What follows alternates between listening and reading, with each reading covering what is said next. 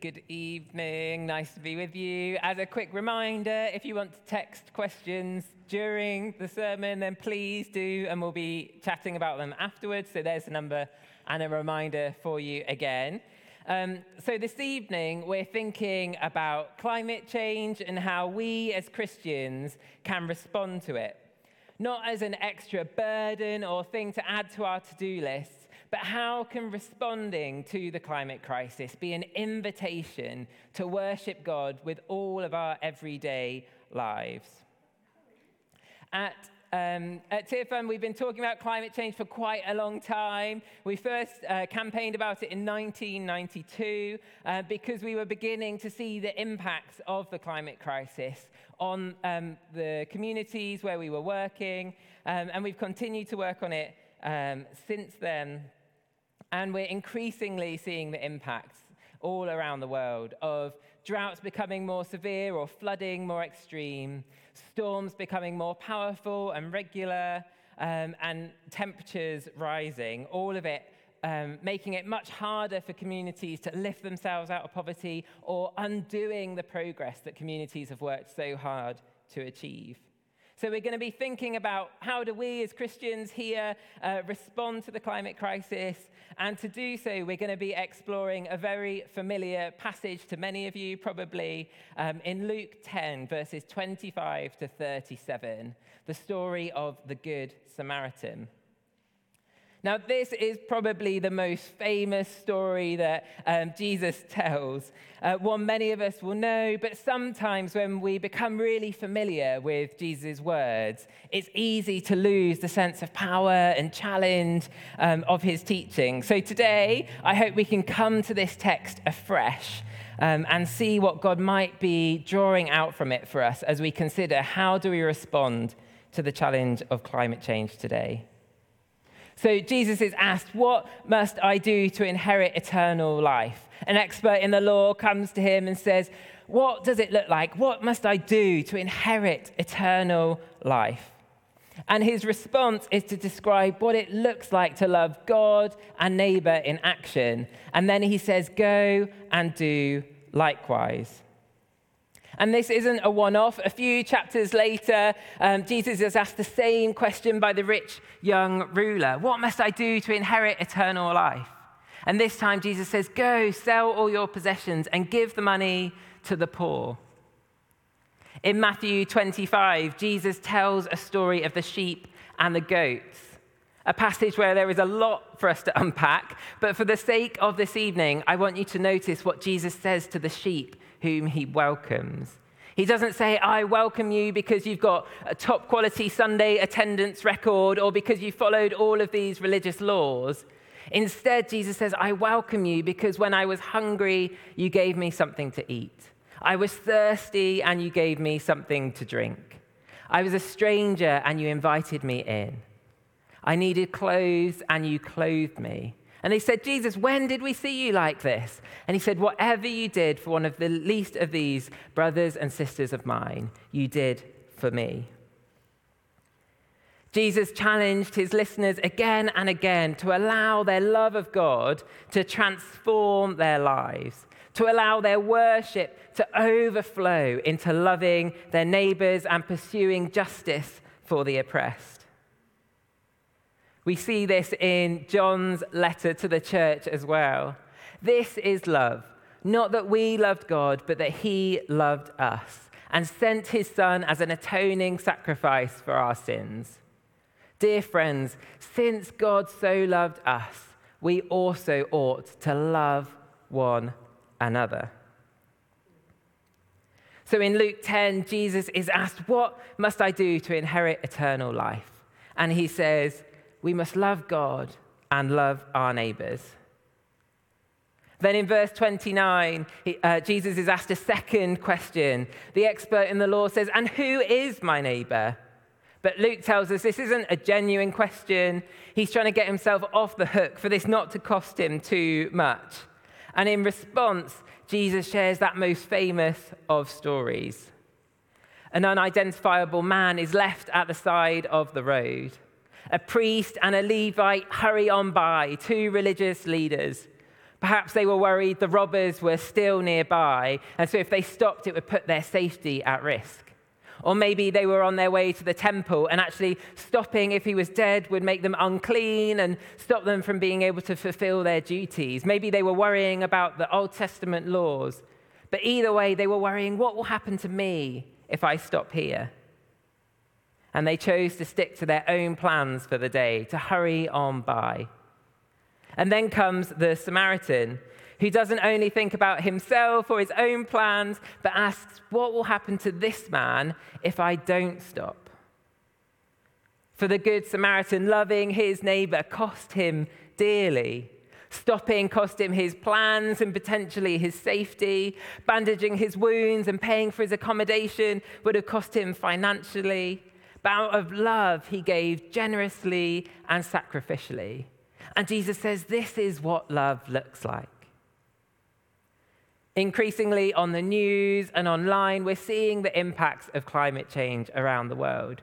Whether it's huge fires in the US and Australia um, or floods in different places. I live in Worcester and we're seeing floods way more regularly than they used to happen. I have friends at church whose homes are flooded almost every year now. But around the world, we're seeing the impacts even more clearly.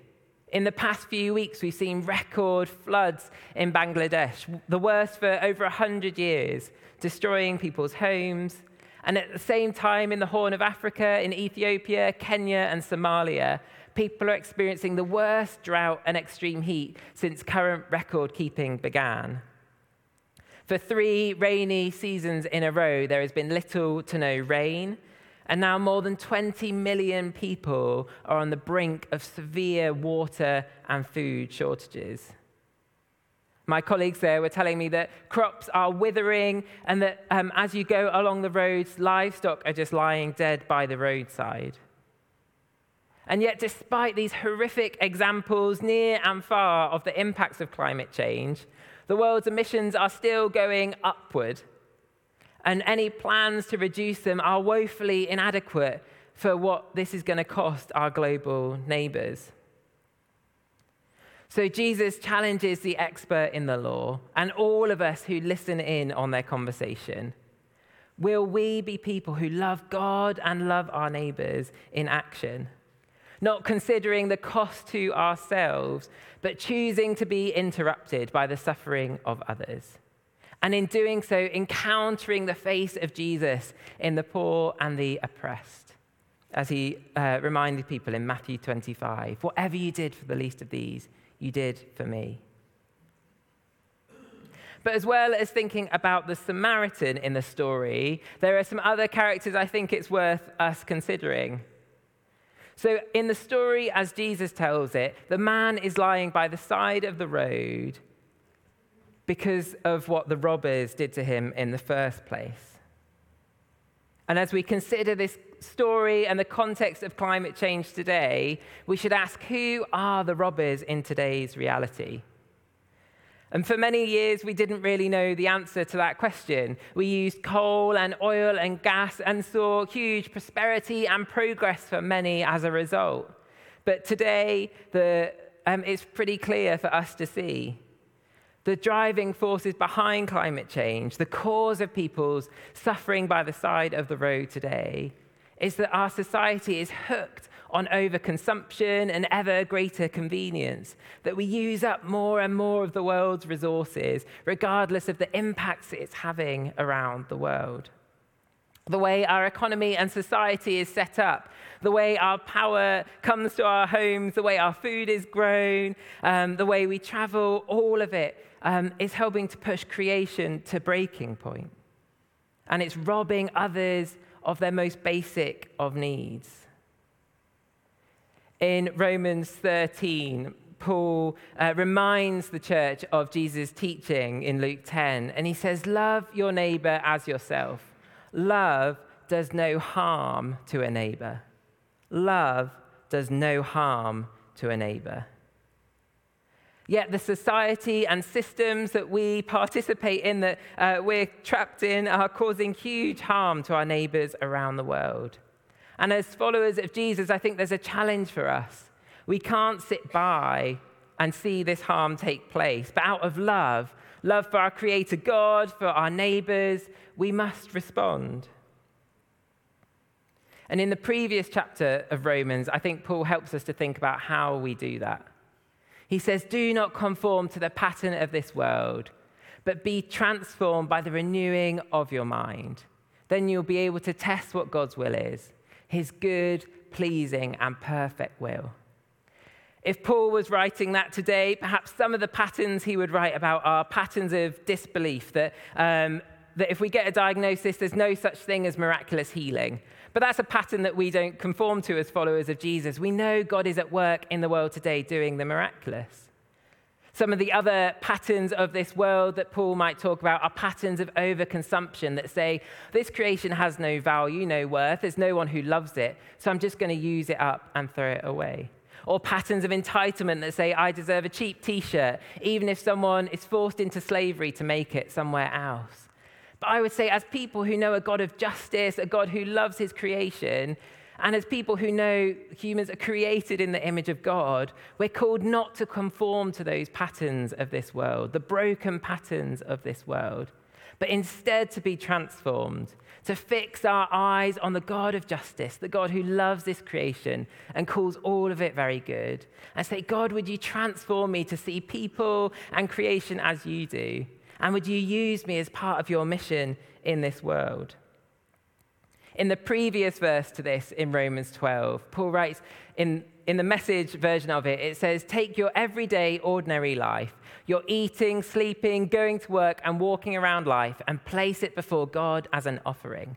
That actually, as we choose not to conform to the broken patterns of this world and have our minds transformed, we're invited to live a life where all of our everyday actions are an opportunity to both love God and love our neighbor. There, there is an invitation that all of our mundane decisions of everyday life can be part of bringing glory to the God who we love and worship. Jesus teaches those listening in Luke 10 that loving God should not only transform our own lives, but flow out to the world around us. And that by fixing our eyes on God and allowing that love to take root in us, we are changed from the inside out. So, in response to the climate crisis, I think we can learn three things from the Good Samaritan story. First, loving God and, his, and fixing our eyes on Him has to be our first priority. His love is what will transform us and transform the world, and it's what will strengthen us in the tasks ahead. And God's beautiful creation can help us to do that. Again and again, Jesus says to people in the Gospels um, about the power of a mustard seed, or the relentlessness of weeds, or the character of birds, pointing to his creation of saying, Look, notice my Father and his love in the world around you. When you go on your next commute, or dog walk, or look out of the window, how can you use that as a prompt to worship God who loves his creation? We are called to be people who first love God and are transformed by his love for us. Second, we're called to love our neighbors. Our love for God must lead us into practical action.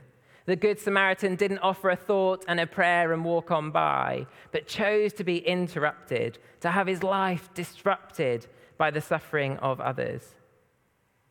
And for us, that could look like making those everyday decisions as part of our worship to show love for our neighbors and to care for creation. And for me, this has totally transformed my own worship and my own relationship with Jesus. As I'm cycling to a train station early in the morning instead of driving, or as we're switching our diet to reduce how much meat we eat, or when we're thinking about what banks we use, or energy providers before there was this whole crazy crash, and things like that all can be part of my worship. As I walk around a supermarket and choose fair trade things and ethical things, I can think this is part of me bringing glory to God and loving my neighbors around the world who are already impacted by this.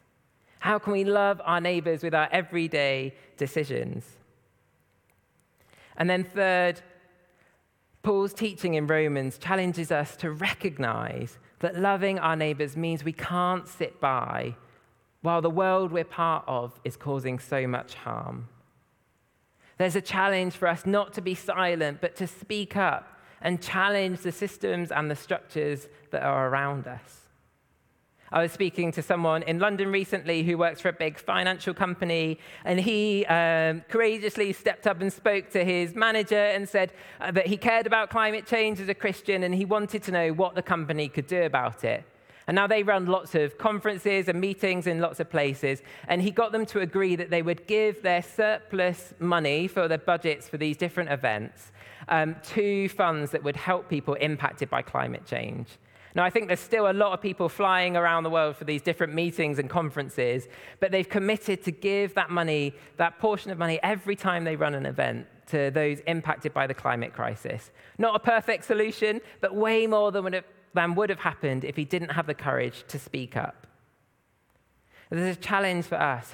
How can we speak up to our schools, our workplaces, our families, our churches, our denominations, our politicians, our councils, and say what more can be done about the climate crisis? As a Christian, I care about this world and the people in it.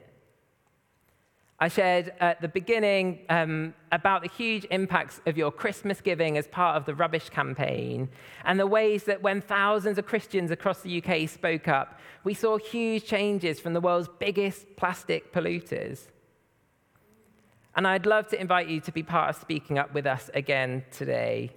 On your seat, you will probably notice these little cards um, if you have a look, there's loads of information in there. But back in 2009, a while ago now, we ran a campaign calling on world leaders to provide a fund that would help communities adapt to the changing climate. So, changing things to like drought resistant crops or wells that would cope better um, in times of drought or preparing for disasters like floods. And it was a campaign that, yet again, we as the church speaking up together won. And our Prime Minister, Gordon Brown, at the time, and other world leaders committed to creating this fund and paying into it every year to help communities adapt to the climate crisis. But even though 2009 was a long time ago. Um, that promised money still hasn't been fully delivered all these years later. And so this year, we're calling on them again to say, now must be the time that you fully deliver this money. The impacts are huge all around the world. And there are solutions appearing all over the place of uh, local energy systems and ways of farming that are sustainable. And if this money was accessible, those solutions could scale up in communities around the world.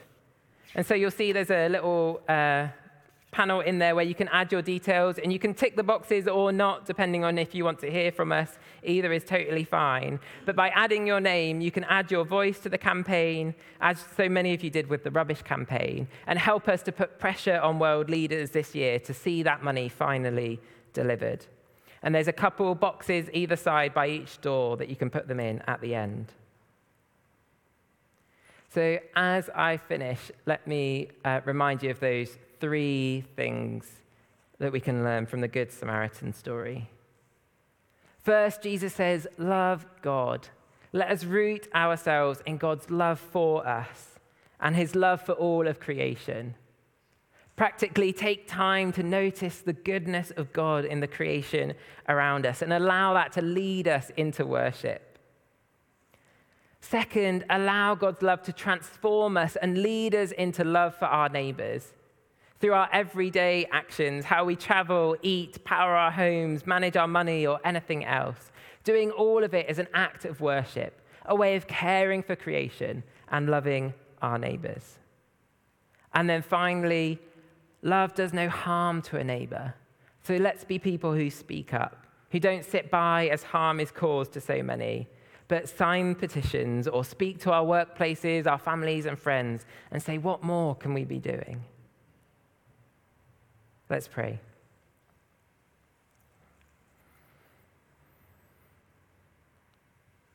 Jesus, we thank you for your extraordinary love for us. That while we were still sinners, still so far away, you chose to come here and die for us.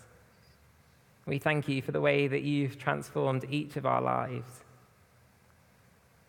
And God, we thank you for this beautiful world that you've put us in as well. For the beauty of the stars and the plants and the world all around us.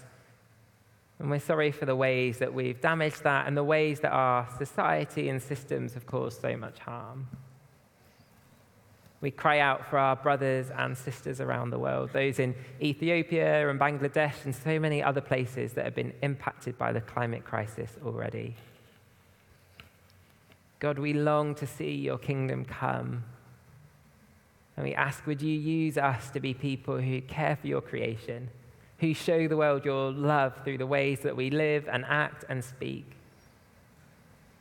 And we pray for world leaders and companies that there would be a real change of heart, that they would see the harm being caused and act really quickly. Jesus, thank you that you are creator, sustainer, and redeemer, that we have hope in you despite any circumstances.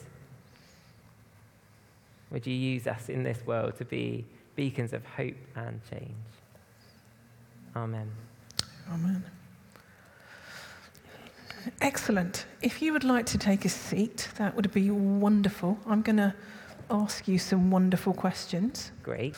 Uh, just quickly, as uh, Dave is sorting all of that out, just tell us in a nutshell how did you get involved with Tearfund? Oh, how did I get involved? I actually became a Christian in a Tearfund talk many, many years ago. I grew up in church mm-hmm. um, and was listening to talks, and it never quite caught me.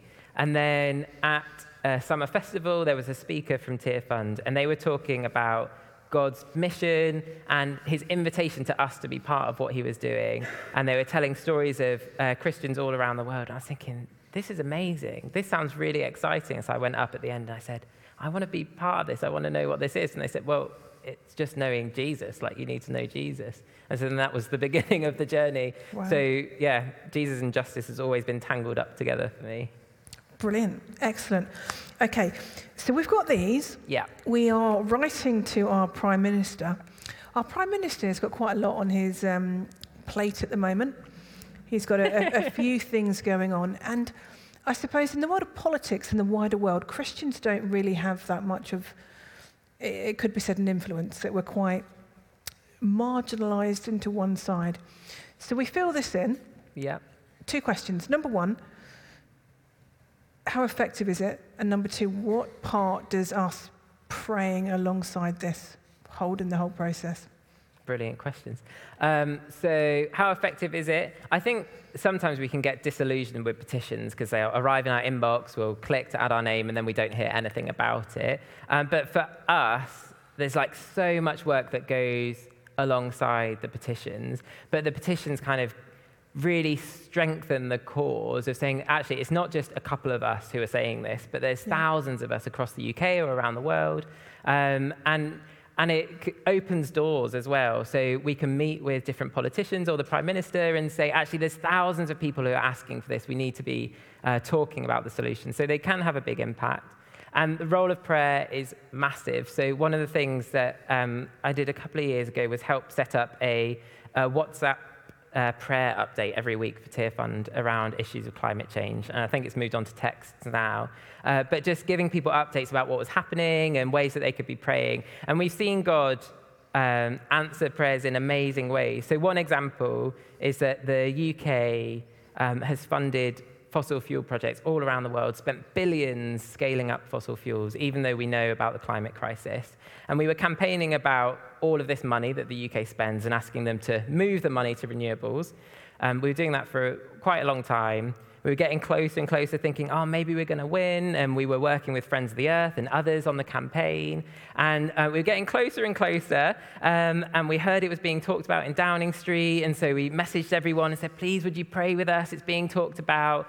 And then it all went quiet, and we didn't really know what was going on. And other organizations we were working with were saying, oh, maybe we just need to plan to go again next year. We, have tried all our tactics, we'll have to try something else.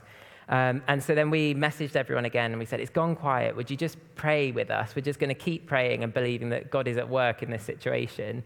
And so we kept praying, and literally a week later, we heard it was being talked about in Downing Street again. So we updated everyone, said, It's being talked about. Would you keep praying with us? And then Boris Johnson came out and announced that the UK would be the first major economy to stop funding fossil fuels in developing countries and to begin moving that money into renewables. And it was one of those things that was in the space of three or four weeks, we saw a total U turn from the government talking about it and being like, nah, we're not going to do this. And then lots of secular organizations being like, okay, we're going to have to try again another year. And then just Christians faithfully play, praying and believing and seeing like a massive turnaround in politics in a matter of weeks, which was like really exciting mm-hmm. to be on like watching it happen. Um, yeah, so prayer has a huge part to play in this, I would say. Is there a way that people can access those prayer points? Yes. So if you go to tearfund.org forward slash pray for climate. Um, then there's a phone number on there, and you just text us, and then we sign you up. Brilliant. Someone has asked, is there a way I can sign the petition online so my card can be reused? What a great question. There is, if you go to tearfund.org forward slash climate, or I think there's a QR code on there somewhere. But yeah, forward slash climate, and then it will take you through to the campaign. There is a QR code on the back there if you would like to do that. Now, also with this, this is about um, releasing finances.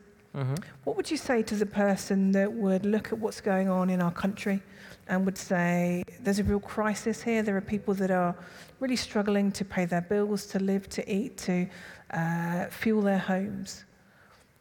How do you, how do you kind of, uh, what's more important? should the government, should we be badgering the government to give money to this? Or should we be saying to the government, actually, there's a finite pot of money mm. that needs to go back into our country because people are really struggling? What would you say into that? Sorry. Yeah, I would say that sometimes that is an unhelpful comparison because actually, like, the government have such huge budgets to play with. Um, this money's been promised for a long time, and actually, um, those suffering, especially in the Horn of Africa at the moment, Oxfam estimate one person is dying every 48 seconds from hunger um, at the moment in Ethiopia and Kenya and Somalia. Um, and I'd say that's pretty urgent for us. Absolutely. And when we think about the Good Samaritan, he, like, him stopping was really costly to him. Mm. and there's a challenge for us of, of responding to this in a way that it, like, even if it costs us. But that's that's both overseas and at home, that actually like we need to respond to the climate crisis in a way that brings justice and like fairness for everyone. So we can't respond to climate change in a way that makes people poorer, whether in this country or in other countries. We need to respond in a way that um, helps to tackle poverty at the same time. So whether that's like insulating people's homes in the UK so their energy bills drops and things like that, instead of um, prioritizing other things that benefit the wealthy instead of the poor. Good answer. Excellent.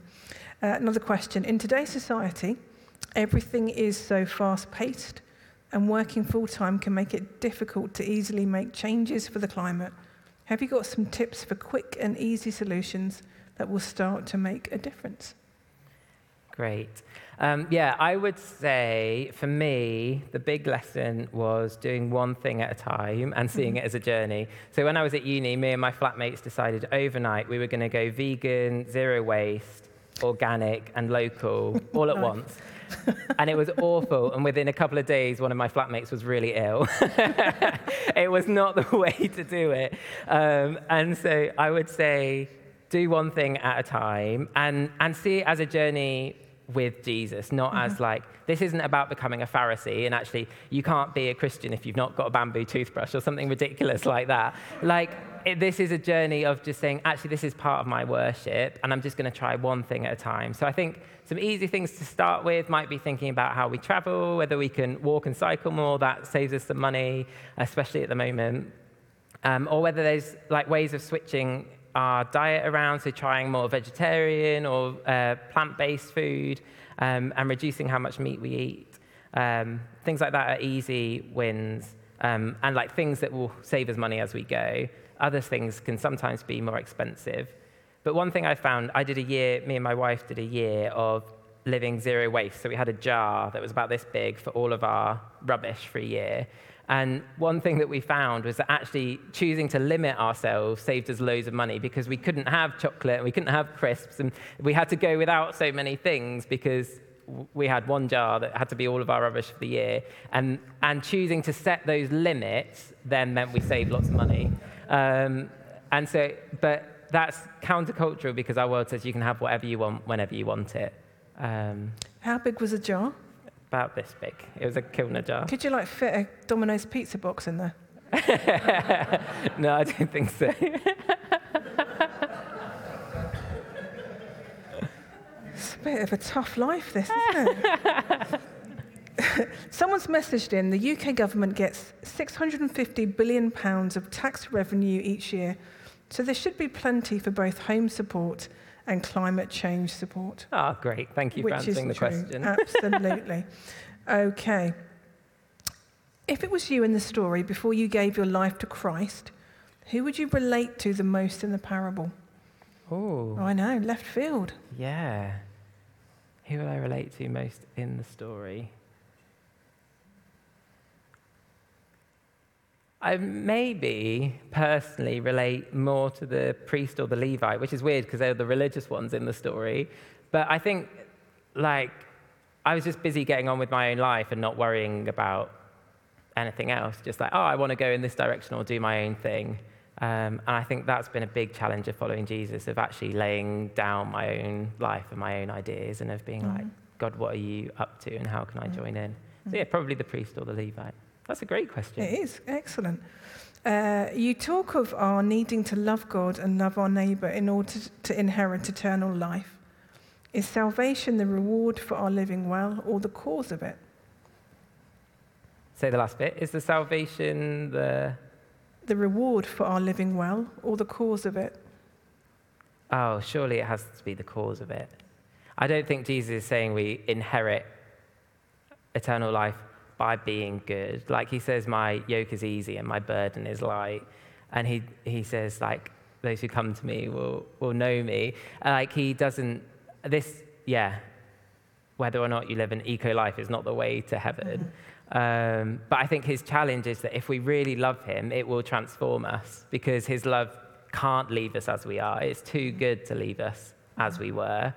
And I think his, his challenge to those who are listening, so many religious people were in his audience, and he was saying, Look, the, sh- the sheep who really know me have been transformed. Mm-hmm. They feed the hungry, they provide water to the thirsty. They've really encountered my love, and they're transformed by it.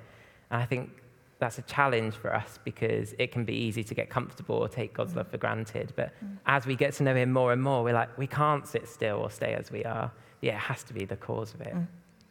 Brilliant. You've answered all of those questions wonderfully.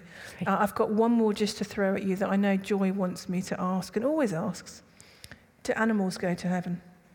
Oh, Because that's part of creation, isn't it, Joy? You know, it's, it's always a question that she wants to know the answer to. Be I careful say, how you answer because you've got to get past her on your way out. I would say 100%. When Isaiah is talking about, like, he, he gives this vision of, like, the, like a time when there's no more tears or suffering or anything like that. And in that vision of what, like, God's shalom and goodness looks like, he says the lion is lying down with the lamb and the snake aren't biting children's feet. And there's this place of goodness of creation. So I'd say they're 100% there. If you look at the narrative of Scripture, you see that God loves his creation all the way through it. Mm-hmm. He calls it very good at the beginning. Even in the story of Noah, which is like a super destructive moment, God chooses to save all of the different things he's made. And it carries on all the way through the Old Testament and the New Testament that God loves this creation and he, he knows it intimately and he wants us to look after it. So I think heaven would be quite sad without animals. Donald, if you're watching, good evening. he speaks the word of God. Love it. Can I say thank you on behalf of us all for joining with us today, for sharing with us, and for answering those questions?